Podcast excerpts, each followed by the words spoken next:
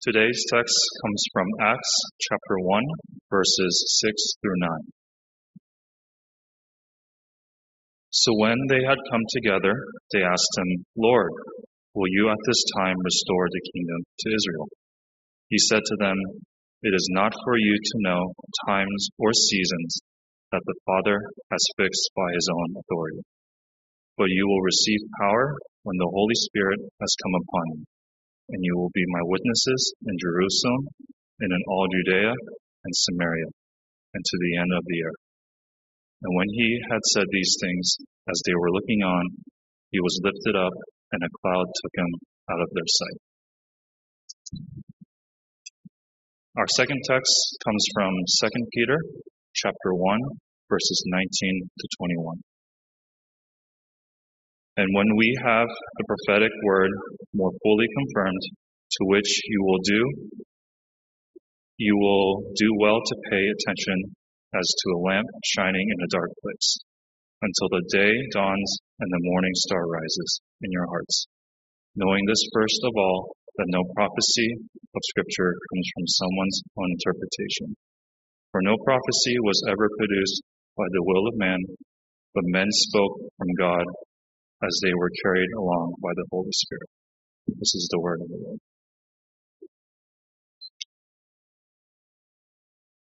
Thank you, Dan. My name is Wade. I'm uh, one of the pastors here along with Tom, and get to look into God's Word today. And um, we approach it with sobriety and thankfulness. And um, we've been going through the benefits of the resurrection. This is a short series that Tom and I are going through right now. And last week was, if you were here, we mentioned that it was Ascension Sunday. This was the uh, the first Sunday. Um, it was the day, the Sunday, uh, 35, 36 days after Jesus was raised from the dead. Um, this past Thursday was actually the Ascension Day. So, uh, 40 days after Jesus was resurrected, he went into heaven. And we were looking at the ascension in the context of the resurrection. Obviously, the resurrection had to happen first. Jesus continued his ministry on earth until his ascension when he went back to heaven in his physical, resurrected, glorified body. And I, w- I mentioned last week that I would be speaking about the threefold offices of Jesus. If you remember, prophet, priest, and king, and, and Pastor Tom, he set us up when he was preaching from Revelation 1 two weeks ago. As we look at this picture of Jesus, what does, what does he do in heaven? He's still carrying out the offices of the prophet, priest, and king. And today we're going to look at Jesus as the prophet in the context of the resurrection and ascension. Last week we looked at Jesus as the priest. What does Jesus do in heaven for his people? And um, in a few weeks I'll be talking about Jesus as the king. Today, as we look at this idea of Jesus as the prophet, I want us to see how it is that Jesus still speaks to us today as a prophet and what that gives us, the church, Indelible Grace Church and the, the Church Universal, what it gives us as we do our work here on this earth. It, it means that we have something precious and powerful to speak that no one else does. So, to get there, uh, let's begin. What does it mean? What's the significance of prophecy? What's the significance of God sending prophets? Now, last week I gave you kind of a dark scenario. If you were here last week, I, I said, uh, imagine that you're kidnapped and you're thrown into a, uh, a room all by yourself and you had no idea what was happening. So let me give you another equally dark scenario. Imagine that you are walking along a field and you fall into a dark pit and you're all alone and you can't climb out.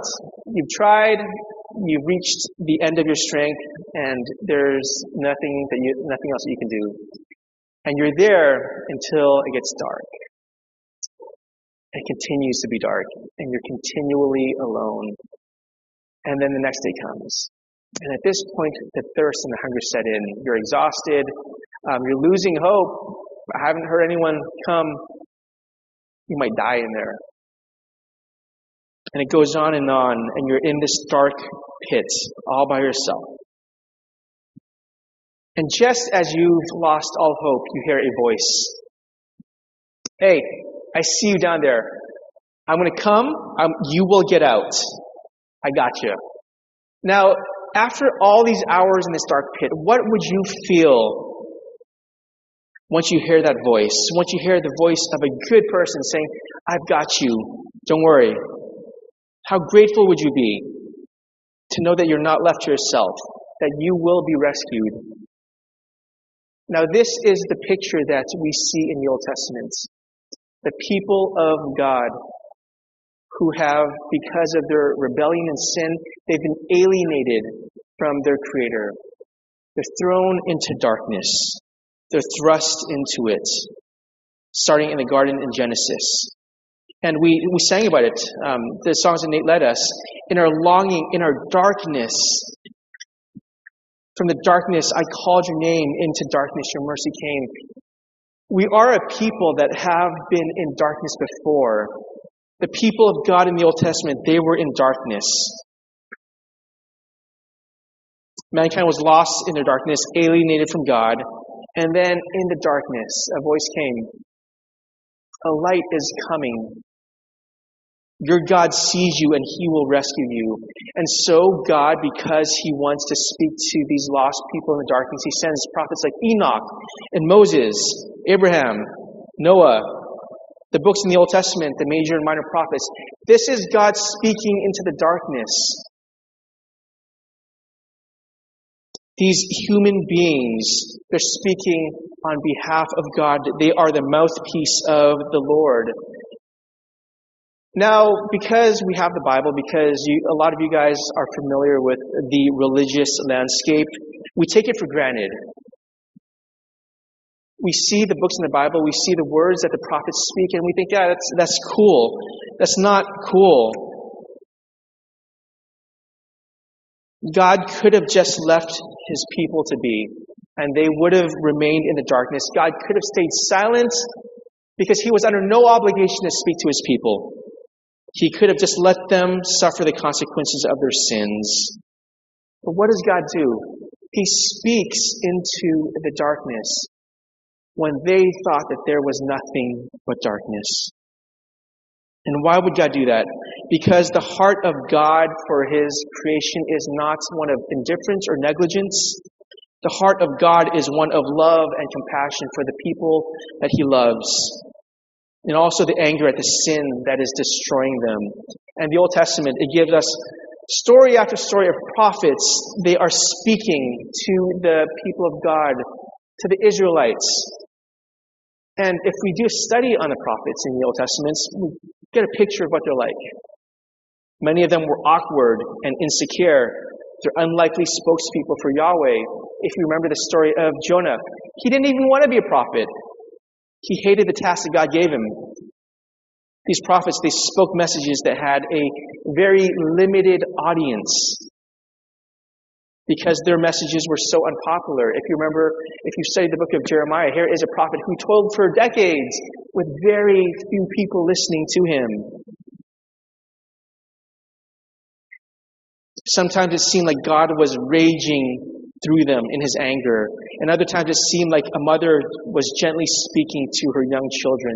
The prophet spoke words of comfort and of warning the words of the prophets, they were provocative and uncomfortable. They were filled with God's promises of love and mercy and also God's promises of destruction and judgments. And why would God speak to his people like that? Because God's people were asleep. They loved their sin. And God had to rouse them from their sleep and ignorance. God had to slap them sometimes in their face with warnings, and other times He had to remind them gently, Look to me, Stay faithful. Why does God speak? Because God loves his people and God uses prophets to turn his people back to him. And this was the role of the prophets in the Old Testament. A biblical prophet, it was someone who was led by the Spirit.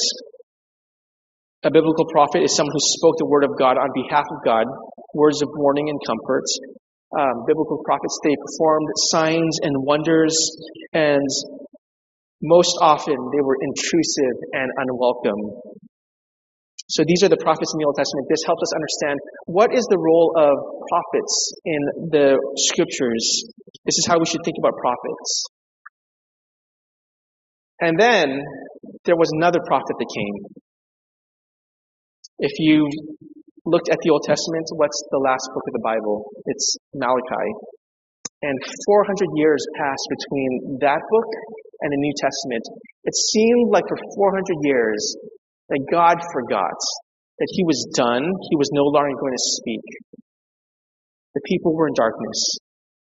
But then the call to passage worship that David led us in, long ago, and many times in many ways, God spoke to our fathers by the prophets, but in these last days, He has spoken to us by His Son, whom He appointed the heir of all things, through whom He also created the world.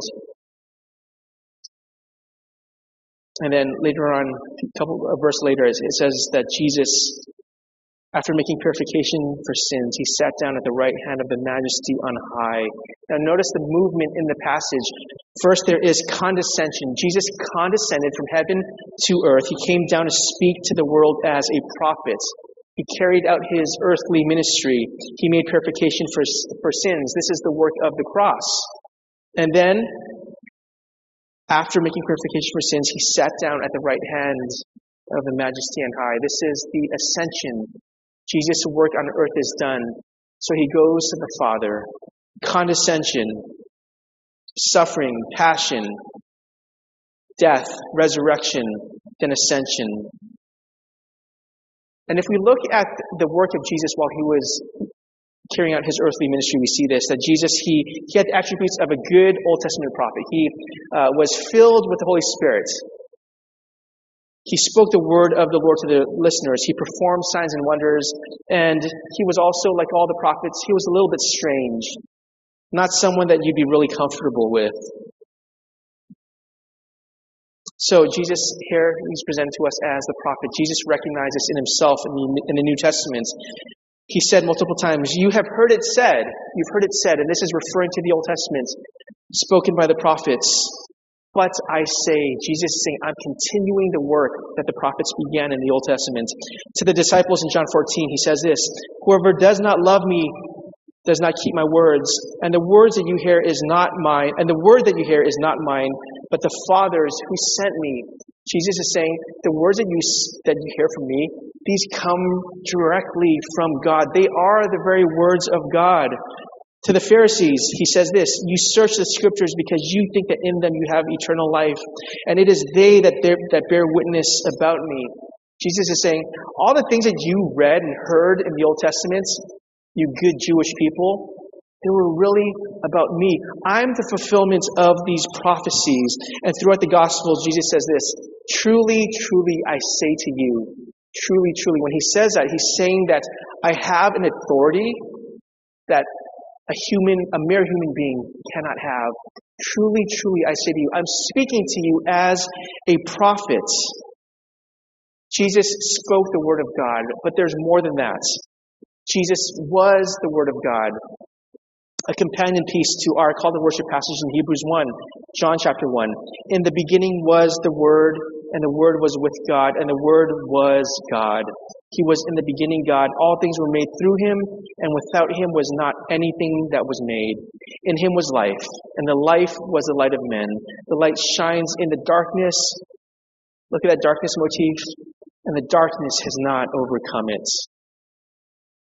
And here is what Jesus is for us. Jesus is not only the word spoken to us, Jesus is the word that was given to us. The Father gave you and I a word. Jesus is God's ultimate word, a person. Now, remember the image that I gave you just a moment ago. You're in a dark pit, and it seems like all hope is lost. If you're a believer in Christ, this is an invitation for you to remember the darkness that you were in. Do you remember? Do you remember when you had no purpose in life, it seemed, no eternal purpose? Do you remember the guilt and the shame, if you had any, over your sin? Do you remember the ignorance that you had? And then remember when you first heard the gospel, the good news of Jesus' life and death and resurrection. Do you remember how God broke down your defenses? And maybe it wasn't dramatic. Some of you guys might have dramatic testimonies, and that's awesome. I bet you that a lot of you guys don't. You don't remember maybe that specific instance. You may not remember it, one particular sermon or moment. It may have taken you a long, time, to think about it or to let it sink in.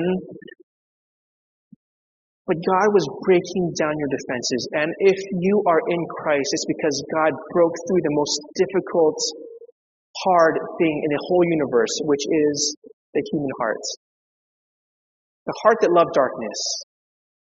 And in Christ, God broke through the prophet Jesus speaking the words to you. God giving you Jesus. For God so loved you that he gave his only begotten Son, Jesus.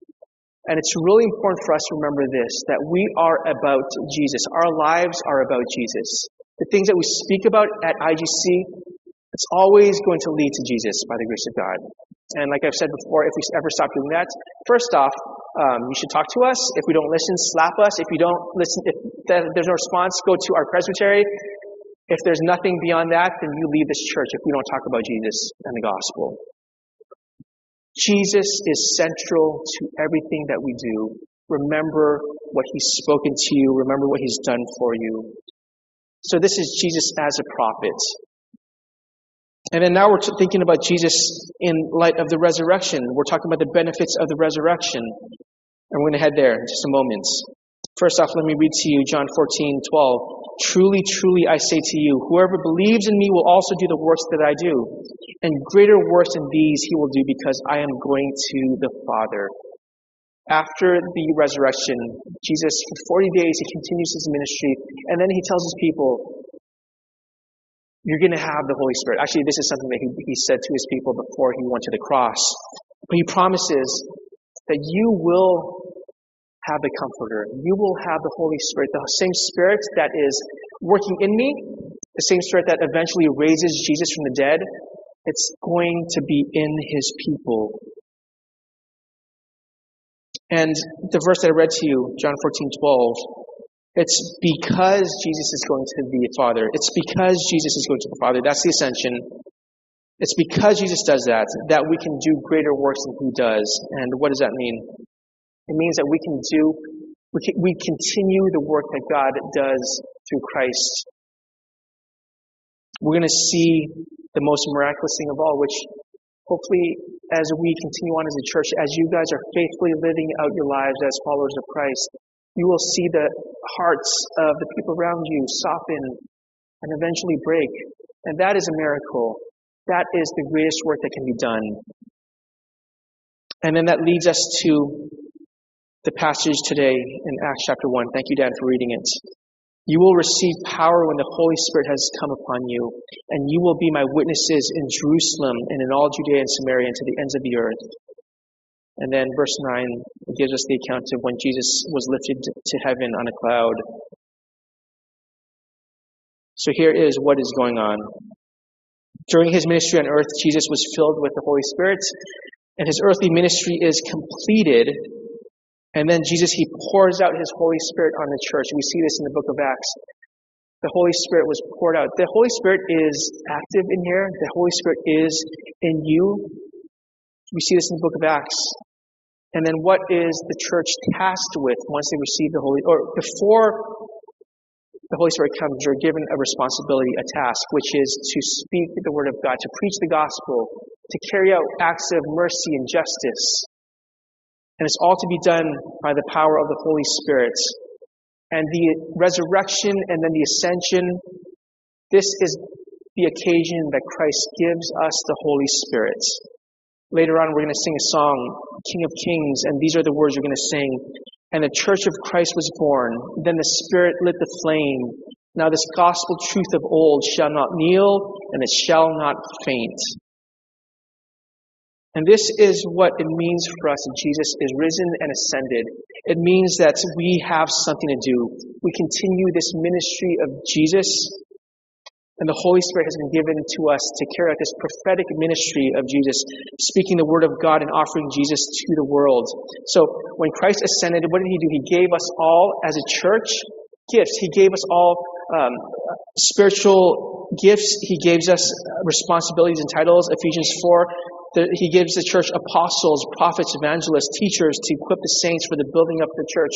Jesus, as a prophet, what does he do now? He builds up the church. This is the work of ministry. Building up the church. Jesus is now the head of all things over the church. And in the book of Ephesians, Paul gives us the imagery of Jesus as the head. And what is the church? The church is the body. The church is the body of Christ. And as we are transformed by the Word of God, as we're given power by the Holy Spirit, we become pro- the prophetic hands and feet of Jesus. If you are a believer in Christ, you are a prophet carrying out the prophetic word, prophetic work of Jesus. Jesus fills his church with his presence by the Holy Spirit. And the church fills all things on earth through its actions as people of Christ filled by the Holy Spirit. So this is the significance of Acts. That Jesus is risen from the dead, and then he ascended, and he gives us the Holy Spirit. If Jesus, if Jesus did not ascend to the place of the Father, then we would not be filled with the Holy Spirit. And that is a big problem because if we are not filled with the Holy Spirit, if there is not the Holy Spirit active in this place right now, then we are not doing anything all that significant. Patrick Schreiner, he says this The church should not be conceived of first as the body of Christ starting from earth and reaching heavenward. Rather, the body of Christ begins in heaven and reaches earthward. As his word and spirit fill them, Christians carry Christ on their lips and in their hands. The work that we do is enacted in heaven, and we carry out a heavenly calling. And Jesus, while he is on the throne at the right hand of the Father, he is building up his church through what? Through you and me. Because you have the Holy Spirit. Verse 8 in Acts again. You will receive power when the Holy Spirit has come upon you, and you will be my witnesses. You have a power. You have a power that your the company that you work for does not have. You have a power that the government does not have.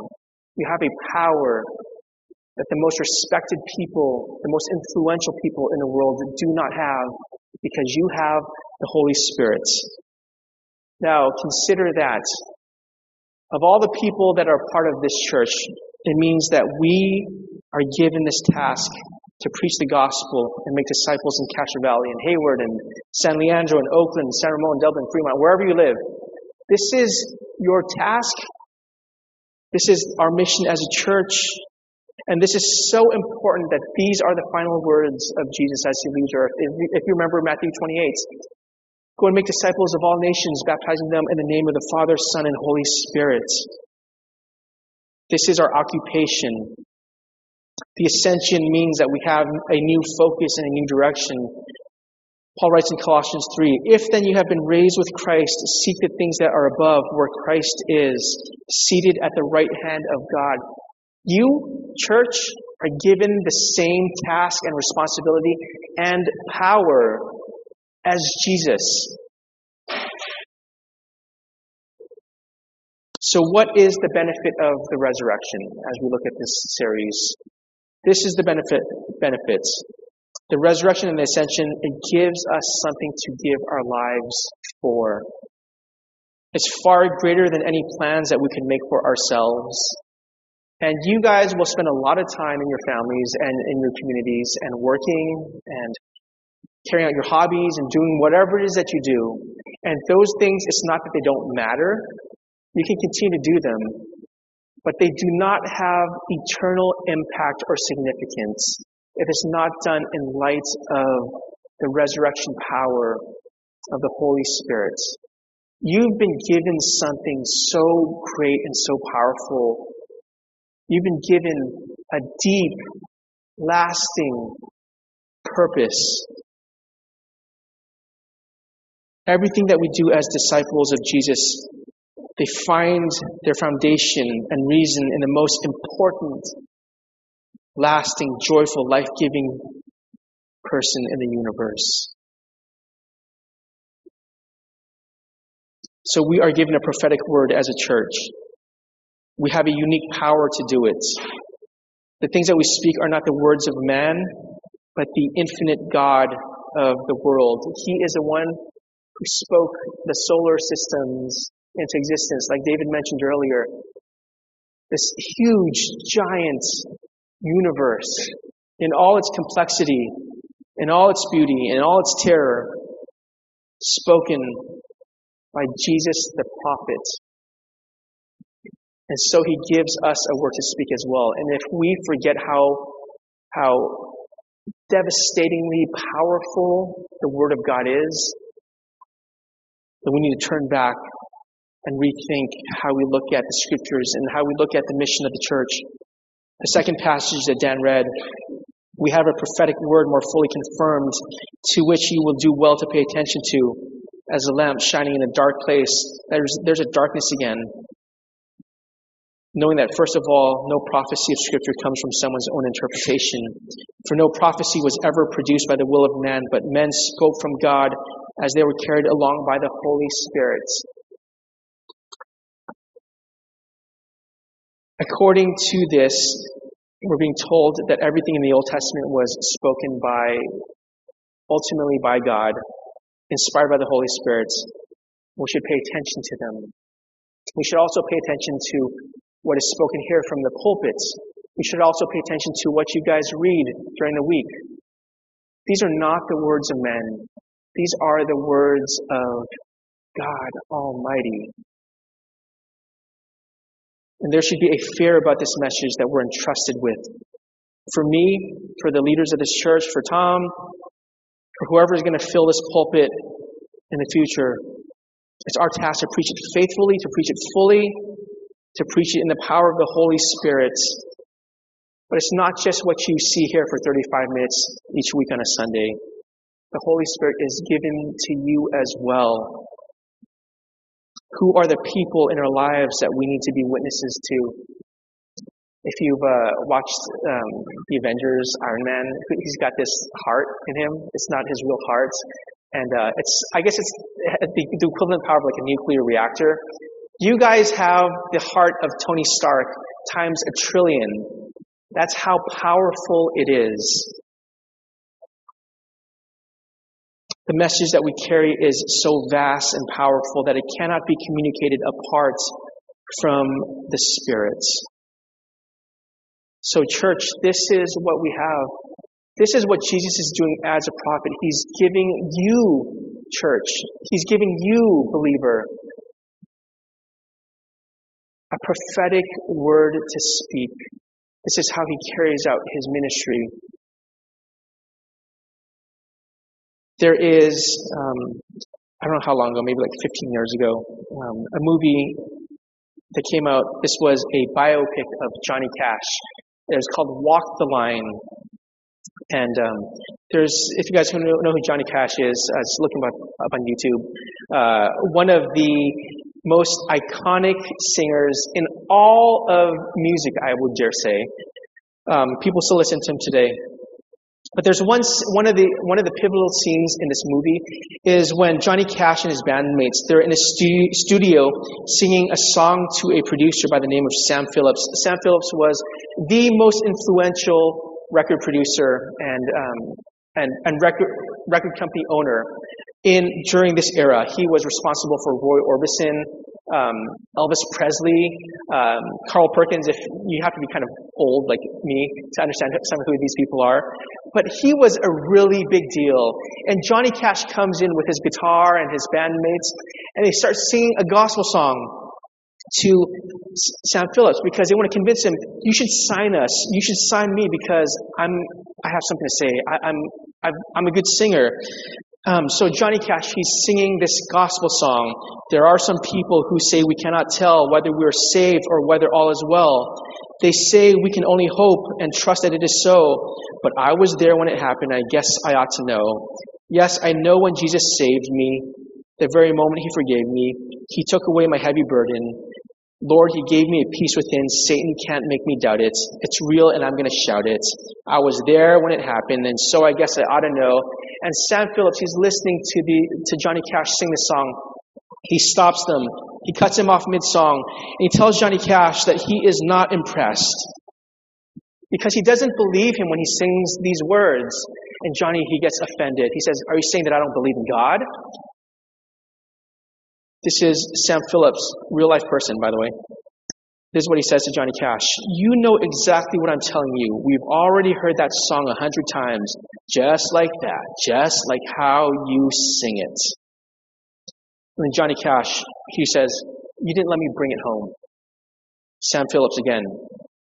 Bring it home? All right, let's bring it home. If you was hit by a truck and you was lying out there in that gutter dying, and you had time to sing, you had time to sing one song, one song that people would remember before your dirt, one song that would let God know how you felt about your time here on earth, one song that would sum you up. You telling me that's a song you'd sing?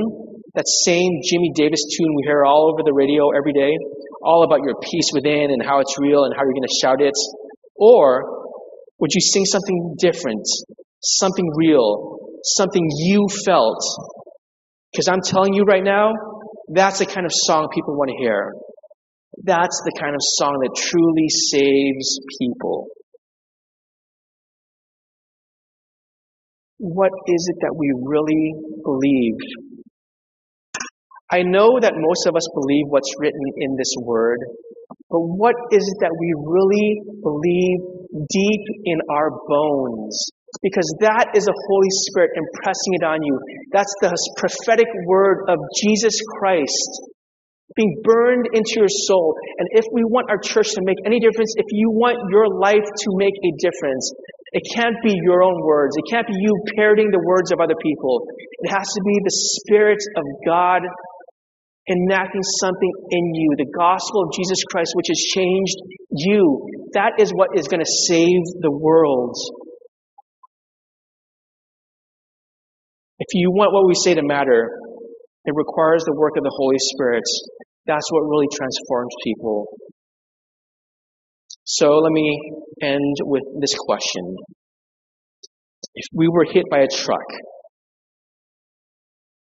if you were stricken with cancer, if you lost everything that you had, what's that one song that you're going to sing?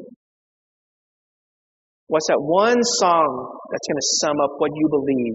What's that one song that's going to tell God what you thought about your life here on earth? You're all prophets. Do you understand? This is what we have. God speaks to Jesus, speaks to us through Jesus. Jesus is given to us, and now we have a word.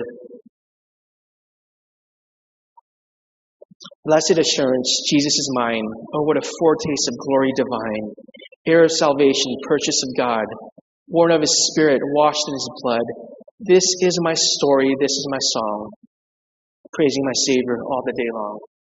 Will you pray with me? God, we um, recognize, if we really think about it, that you did not have to speak to us in our darkness. You don't owe us anything. And we deserve every bit of judgment and wrath and hell that we've earned for ourselves. But you would not let that be. You spoke to us through the prophets and ultimately through Christ. And I pray that this message is something that we as a church would carry well. We pray that your spirit would be active and working here. And God, do your work in our hearts as well. For those of us who are cold, for those of us who are ignorant, for those of us who are tired and discouraged, we ask that your Holy Spirit would do its work in us and that you would get the glory. We pray this in the name of Jesus, our prophets, our brother, our priest and king. Amen.